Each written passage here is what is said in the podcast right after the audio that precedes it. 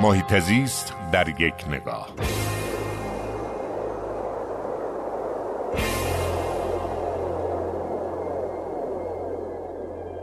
محمد درویش هستم. امروز می‌خوام در مورد جغت ها با شما صحبت بکنم. جغدی که متاسفانه ما با پسوند شوم ازش یاد می‌کنیم. اعتقاد دارن هنوز برخی از هموطنان که اگر این جغت ها در نزدیکی منزل کسی روی درختی یا روی بامی کسی باشه این می‌تونه بدشگون باشه و حتما تلاش می‌کنن تا اون جغد از بین ببرن یا پروازش بدن و فراریش بدن. در صورتی که این جغت یکی از مهمترین عوامل کنترل جوندگان به خصوص موش ها هستند و اگر که ما جغت ها رو از طبیعت بیرون برانیم جمعیتشون رو کاهش بدیم اون وقت مواجه با خطر بزرگی به نام افزایش چشمگیر موش ها هستیم. خود موش ها هم البته اگر در زیستگاه طبیعیشون باشن و شمارشون با ظرفیت زیستی منطقه هماهنگ باشه خطری محسوب نمیشه. چون این موش ها هستن که با خلل و فرج و لونه هایی که در دل خاک ایجاد می‌کنن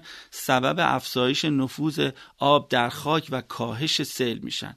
در یک جمله می‌خوام بگم که همه این موجودات حتما حکمتی در خلقتشون بوده و ما باید به نحوی زندگی کنیم تا این خلقت و این حکمت خدشدار نشه. در مورد مارها هم همین موضوع صادقه و متاسفانه برخی از هموطنان ما متوجه اهمیت حضور مارها جغتها، خفاشها و موشها نیستن در صورتی که همه اونها دارن به بهبود کیفیت زندگی انسانها کمک می‌کنن.